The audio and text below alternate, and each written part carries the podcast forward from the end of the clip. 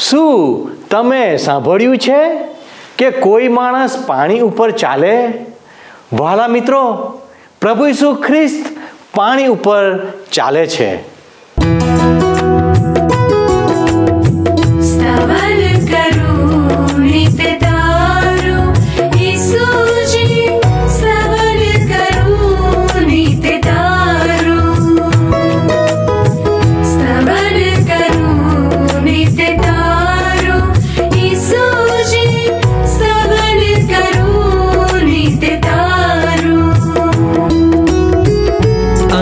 सवारे साध श महिमा करु प्रभु तारो। महिमा करु प्रभु त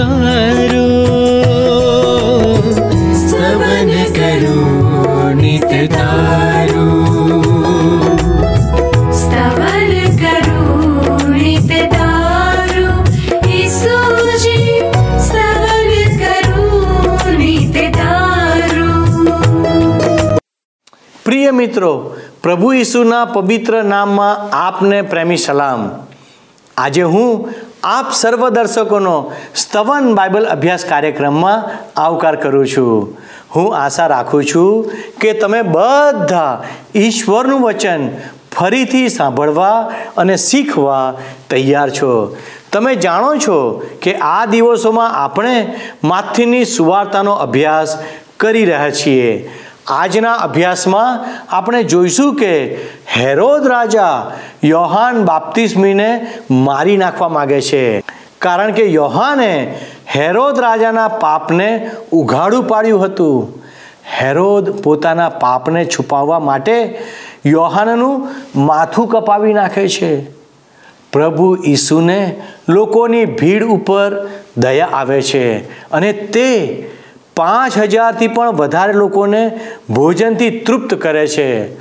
પ્રભુ ઈસુ પાણી ઉપર ચાલે છે અને શિષ્યોના વિશ્વાસને વધારે કરે છે. હવે શિષ્યોએ સ્વીકારવાનું છે કે પ્રભુ ઈસુ ઈશ્વર પુત્ર છે. તો આવો મિત્રો, આપણે આપણા મન અને હૃદયને ઈશ્વરનું વચન સાંભળવા તૈયાર કરીએ કે જેથી આપણે આત્મિક આશીર્વાદ મેળવી શકીએ. તમે જોશો તો બાપ્તિસ્મા કરનાર યોહાનની શહાદત એ શીર્ષક નીચે ચૌદમા અધ્યાયની પ્રથમ બે કલમોમાં લખવામાં આવ્યું છે. માથ્ય અનુસાર શુભ સંદેશના ચૌદમા અધ્યાયની કે એ જ સમયે ગાલિલના સત્તાધારી હેરોદે ઈસુ વિશે સાંભળ્યું. તેણે પોતાના અધિકારીઓને કહ્યું, આ તો બાપ્તિસ્મા કરનાર યોહાન જ છે. તે પાછો સજીવન થયો છે, એટલે જ આ કાર્યો કરવાની શક્તિ તેનામાં છે. હવે આ બે કલમમાં મિત્ર હેરોદનું જે પાત્ર છે, એ હેરોદ એક સુબો હતો. પેલેસ્ટાઇન દેશના ચાર સુબાઓમાંનો એક. એના કાર્યક્ષેત્રમાં ગાલિલ અને પેરિયાના પ્રાંતોનો સમાવેશ થતો હતો. આ હેરોદ મહાન હેરોદનો દીકરો હતો, જેણે માથ્ય અનુસાર શુભ સંદેશના બીજા અધ્યયની સોળમી કલમ પ્રમાણે બેથલેહેમ નગરમાં નાના બાળકોનો વધ કરવાનો હુકમ આપ્યો હતો. આ હેરોદ એ હેરોદ એન્તિપાસ તરીકે પણ ઓળખાય છે. હવે માથ્ય અનુસાર શુભ સંદેશના ચૌદમા અધ્યાયની પહેલી બે કલમોમાં હેરોદ જે વાત રજૂ કરે છે, એ તમને કદાચ મિત્ર અંધશ્રદ્ધા લાગતી હોય તો તમે બિલકુલ સાચા છો. આ અંધશ્રદ્ધા જ છે. પણ આ અંધશ્રદ્ધા બાઇબલની નથી કે પ્રભુ ઈસુ ખ્રિસ્તની નથી કે ઈસુ ખ્રિસ્તના શિષ્યોની નથી. આ અંધશ્રદ્ધા ઈસુ ખ્રિસ્તના અનુયાયીઓની પણ નથી. આ અંધશ્રદ્ધા તો વયોવૃદ્ધ હેરોદની અને એ સમયના અજ્ઞાની લોકોની હતી. ત્રીજી કલમમાં લખ્યું છે કે કારણ હેરોદે યોહાનની ધરપકડ કરાવીને તેને જેલમાં પૂર્યો હતો, તેણે પોતાના ભાઈ ફિલિપની પત્ની હેરોદિયાસને લીધે આમ કર્યું હતું.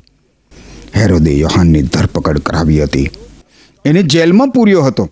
આ ભૂતકાળ સૂચવે છે. હેરોદિયાસને કારણે હેરોદે આ દુષ્ટ કૃત્ય કર્યું હતું. હેરોદ ઉપર બીજા માણસોની ખાસ્સી અસર થતી હતી. અહીં હેરોદિયાસની અને પછી બીજાઓની. એનું પ્રેરક બળ રાજનીતિ હતું. એ જે કાંઈ કરતો એ બીજાઓની તરફેણ મેળવવા માટે જ કરતો હતો. હવે આ કલમમાં જે ફિલિપ છે એ હેરોદનો ભાઈ છે અને પેલેસ્ટાઇન દેશના ચાર સુબોમાંનો આ પણ એક સુબો છે. ફિલિપની પત્ની હેરોદિયાસ ફિલિપને છોડીને હેરોદ એન્તિપાસ સાથે રહેતી હતી. બાપ્તિસ્મા કરનાર યોહાને હેરોદ અને એની સાથે રહેતી હેરોદિયાસના અનૈતિક સંબંધો ખુલ્લા પાડી દીધા હતા. ચોથી કલમ લખી છે બાપ્તિસ્મા કરનાર યોહાને હેરોદને વારંવાર સમજાવ્યું હતું કે તે તેની સાથે લગ્ન કરવું તે તારા માટે યોગ્ય નથી. પોતાના આ ખતરનાક પાપ માટે પશ્ચાતાપ કરી એ પાપનો ત્યાગ કરવાને બદલે રાજા હેરોદ શું કરે છે એ તમે જુઓ, પાંચમી કલમમાં લખવામાં આવ્યું છે કે હેરોદ યોહાનને મારી નાખવા માગતો હતો. જોયું? હેરોદ યોહાનને મારી નાખવા માગતો હતો, પણ યહૂદી લોકોની તેને બીક લાગતી હતી કારણ કે તેઓ યોહાનને ઈશ્વરનો સંદેશ ભાગ માનતા હતા. તમે જોયું ને મિત્ર? હેરોદના હૃદયમાં સત્ય પ્રત્યે કેટલી બધી વેરવૃત્તિ છે. અસત્ય આચરનાર માણસ હંમેશા સત્યનું ગળું ઘૂંટી દેવાની જ ઈચ્છા સેવે છે. પાપ કરનાર માણસ હંમેશા પવિત્રતા ઉપર વાર કરવાની જ ઈચ્છા સેવે છે.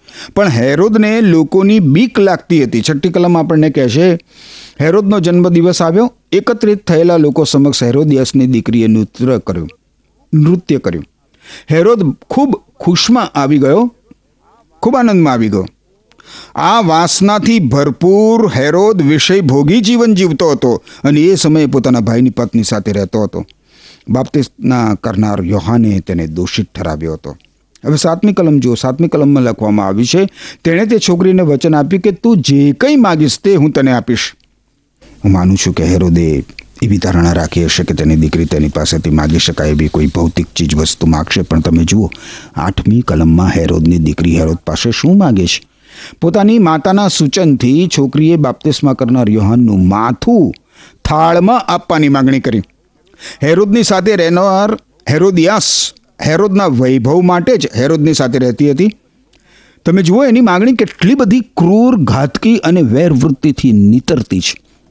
બાપ્તિસ્મા કરનાર યોહાને તેમને દોષિત ઠરાવ્યા હતા ને એટલે એ આવી ભયંકર માગણી કરે છે. હેરોડ શું કરે છે? એ જુઓ તમે, નવમી કલમ, રાજા ઘણો દુઃખી થયો. પણ મહેમાનોની સમક્ષ આપેલા વચનને કારણે તેણે તેની દીકરીની માગણી પૂર્ણ કરવા હુકમો આપ્યા. કોઈનું ખન કરવા માટે હુકમો આપવા કોઈ માણસ આવી રીતે પ્રેરાય, એ કલ્પી શકાય છે મિત્ર?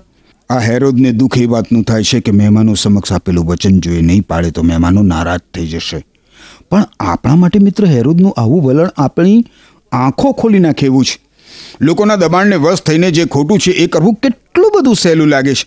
ઘણી બધી વાર મિત્ર આપણે લોકોના દબાણને વશ થઈને આપણે જે ખોટું છે એ જાણતા હોવા છતાં પણ એ જ કરવા પ્રેરાઈએ છીએ.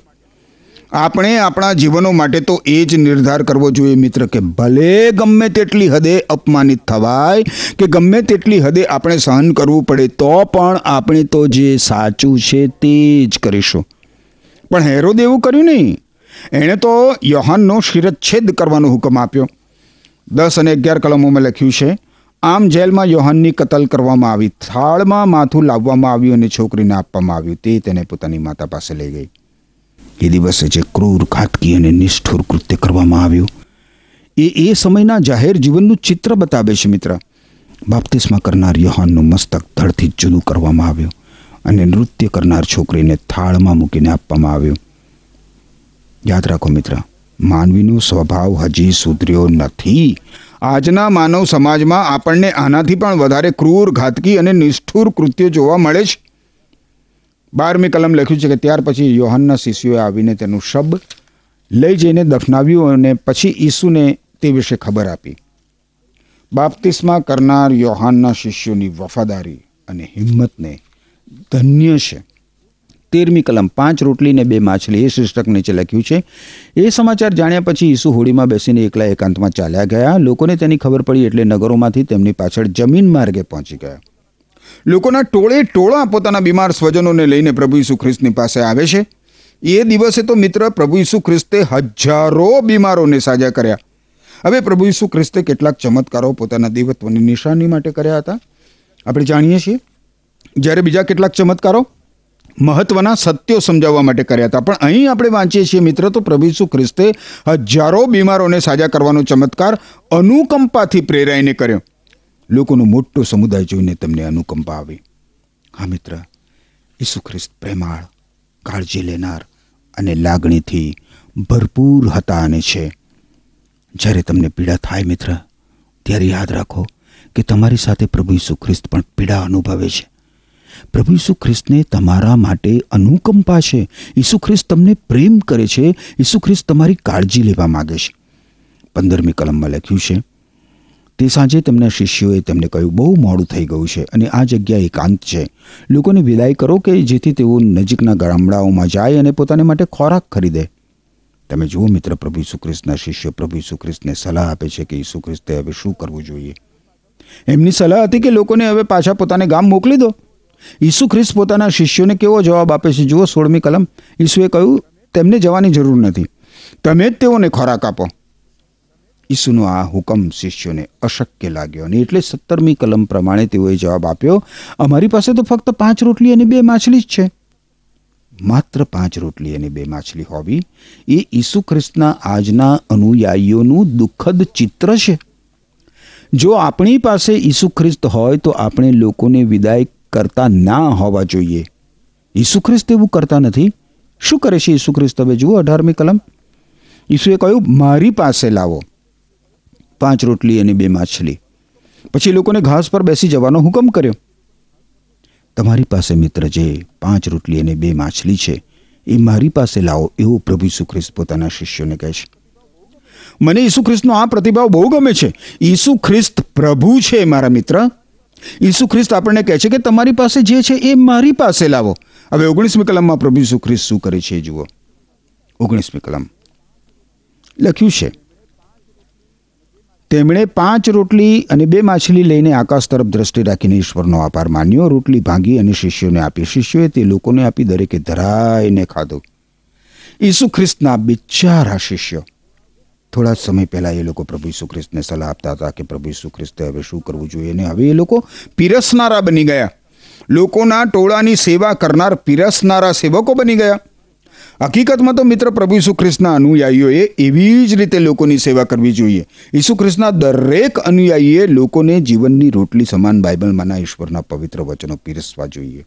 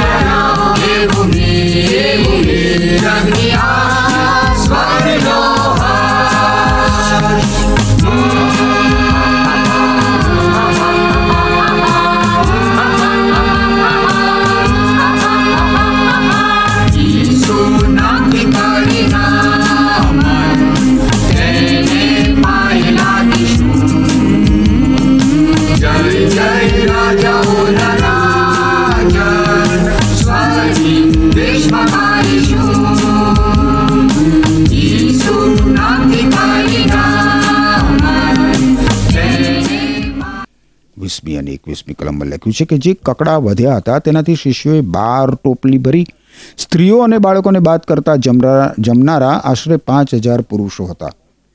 હવે એ સમયમાં ઘણા બધા લોકોને પેટ પૂરતો ખોરાક મળતો નહોતો, પણ એ દિવસે તો દરેકે ધરાઈને ખાધું અને ઉપરથી બાર ટોપલી ભરીને ખોરાક વધ્યો. સ્ત્રીઓ અને બાળકોને બાદ કરતા માત્ર પુરુષો જ પાંચ હજાર હતા. વિચાર કરો મિત્ર, તમે એ દિવસે પ્રભુ ઈસુ ખ્રિસ્તે પાંચ હજાર કરતાં પણ વધારે વ્યક્તિઓને ખોરાક પૂરો પાડ્યો. માત્ર પાંચ રોટલી અને બે માછલી વડે?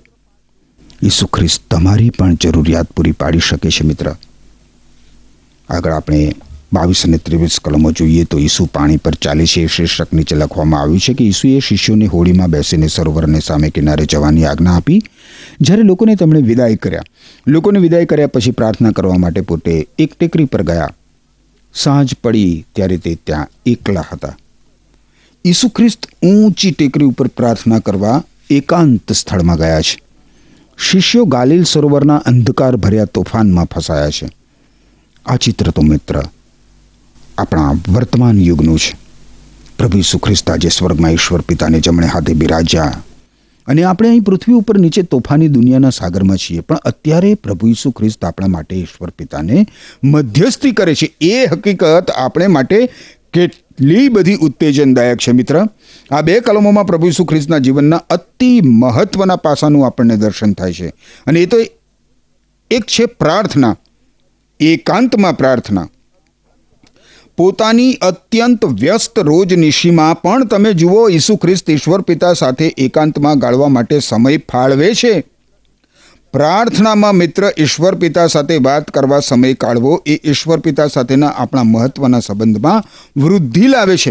અને એ સંબંધનું પોષણ કરીને આપણને જીવનના સંઘર્ષો અને ઝંઝાવાતોનો સામનો કરવા કટિબદ્ધ કરે છે. હિંમત આપે છે, બળ આપે છે. ચોવીસમી કલમમાં લખ્યું છે કે આ સમયે હોળી સરોવરમાં ઘણી દૂર હતી અને તેના મોજા ભરાતા હતા. તેમાં મોજા ભરાતા હતા પાણીના, કારણ કે પવન સામો હતો. સવારના ત્રણથી છના સમયમાં ઈસુ પાણી પર ચાલીને શિષ્યોની પાસે ગયા. સવારના ત્રણથી છના સમયમાં પ્રભુ ઈસુ ખ્રિસ્ત પાણી પર ચાલીને પોતાના શિષ્યો પાસે આવે છે. આ બતાવે છે મિત્ર કે ઈસુ ખ્રિસ્ત ઈશ્વર છે અને ઈશ્વર પાણી પર પણ ચાલી શકે છે. છવ્વીસમી કલમમાં લખ્યું છે, તેમને પાણી પર ચાલતા જોઈને શિષ્યો ગભરાઈને બોલી ઉઠ્યા, આ તો ભૂત છે. આ ચિત્ર જોવા જેવું છે મિત્ર. ઈસુ ખ્રિસ્ત ઊંચે ટેકરી પર હતા. એમણે પોતાના શિષ્યોને સરોવરના તોફાનમાં ફસાયેલા જોયા. ભારે પરિશ્રમ કરતા અને હલેસા મારતા જોયા. અને પછી પ્રભુ ઈસુ ખ્રિસ્ત વહેલી પરોડે એમની પાસે આવે છે.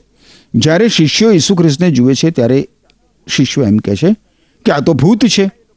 બીકના માર્યા એ લોકો પોકારી ઉઠે છે. પણ હવે ઈસુ ખ્રિસ્ત એમને શું કહે છે એ તમે જુઓ. સત્યાવીસમી કલમમાં ઈસુએ કહ્યું, હિંમત રાખો, એ તો હું છું.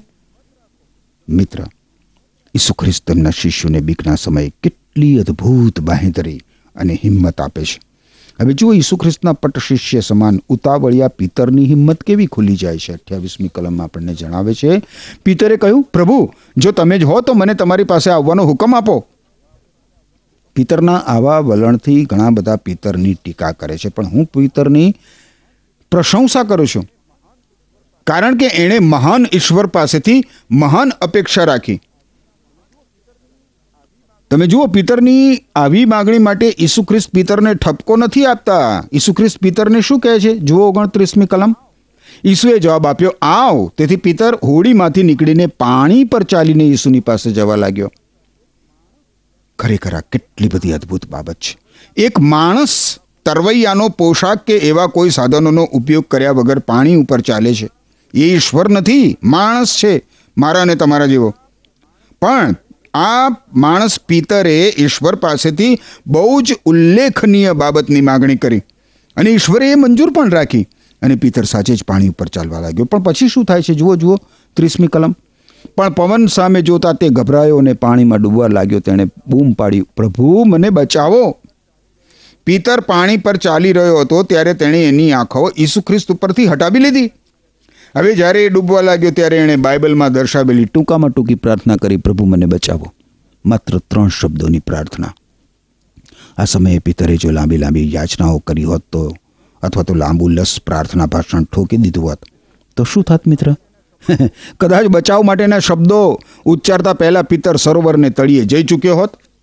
હવે મિત્ર, ઓગણત્રીસ અને ત્રીસ કલમોમાંની ઘટના મારા જીવન માટે તો દીવા દાંડી સમાન છે અને આ ઘટના પ્રત્યે હું ઘણી બધી વાર મારા મિત્રોનું ધ્યાન ખેંચું છું.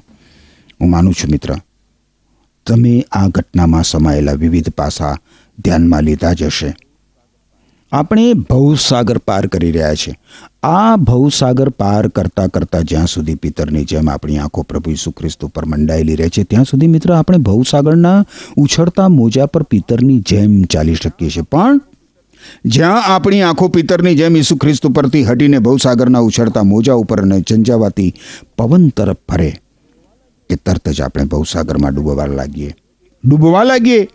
એટલે આપણા માટે મિત્ર હિતાવહ તો એ જ છે કે આ ભવસાગરમાંથી પસાર થતા થતાં દરેક પળ દરેક પળ મિત્ર, દરેક પળ આપણે આપણી આંખો ઈસુ ખ્રિસ્ત પર સ્થિર રાખવી જોઈએ.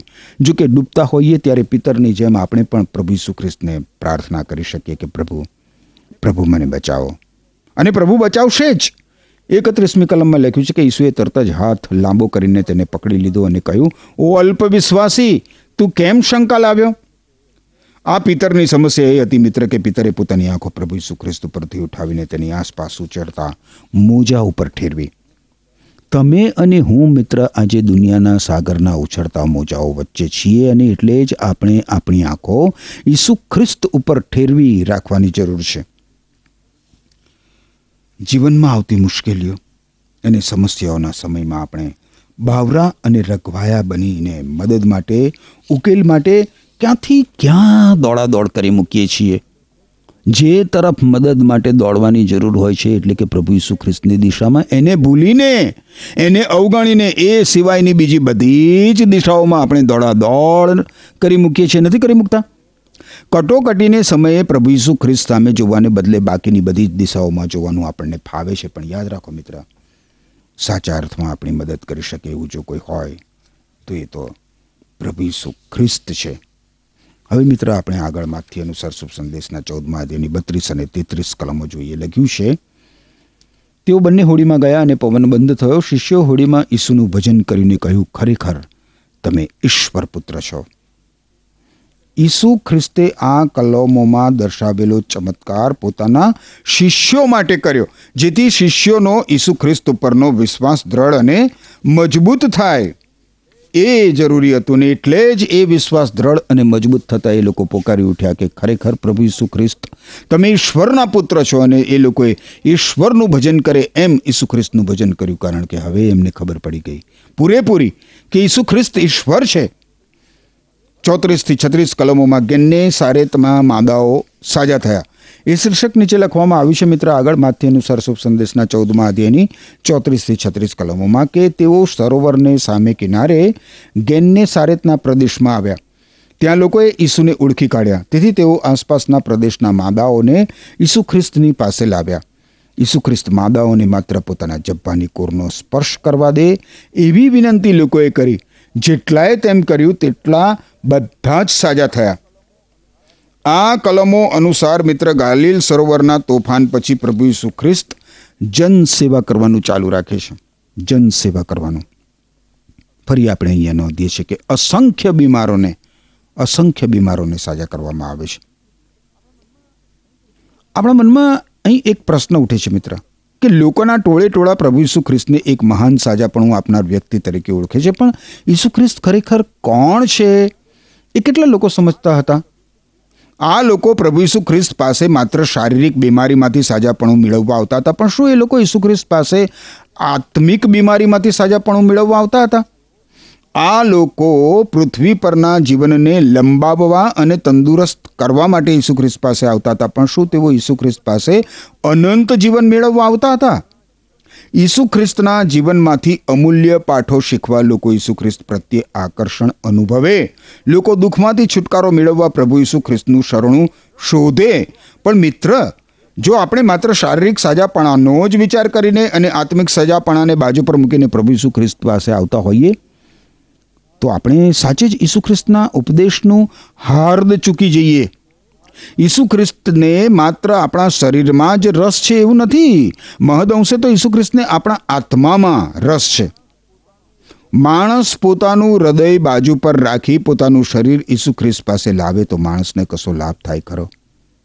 મારા પ્રશ્ન ઉપર જરા વિચાર કરજો મિત્ર. એમ કરવા માટે ઈશ્વર તમને કૃપા આપો. આમેન. પ્રિય મિત્રો, મને વિશ્વાસ છે કે આજના અભ્યાસ દ્વારા તમે ચોક્કસ તમારા જીવનમાં આત્મિક લાભ પ્રાપ્ત કર્યો છે. આજે આપણે જોયું કે હેરોદે યોહાનનું માથું કપાવી નાખ્યું. કારણ કે યોહાને હેરોદને કહ્યું હતું કે, તારે તારા ભાઈની પત્ની રાખવી ઉચિત નથી.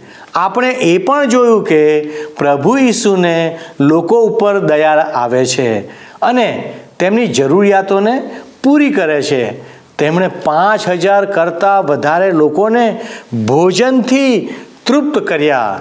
આંધી અને તોફાનને શાંત કર્યા. તેમણે શિષ્યોને કહ્યું, હિંમત રાખો, બીસો નહીં. એમ કહીને તેમના વિશ્વાસને મજબૂત કર્યો. વાલા મિત્રો, શું તમે ચાહો છો કે તમે પણ વિશ્વાસમાં મજબૂત થાવ?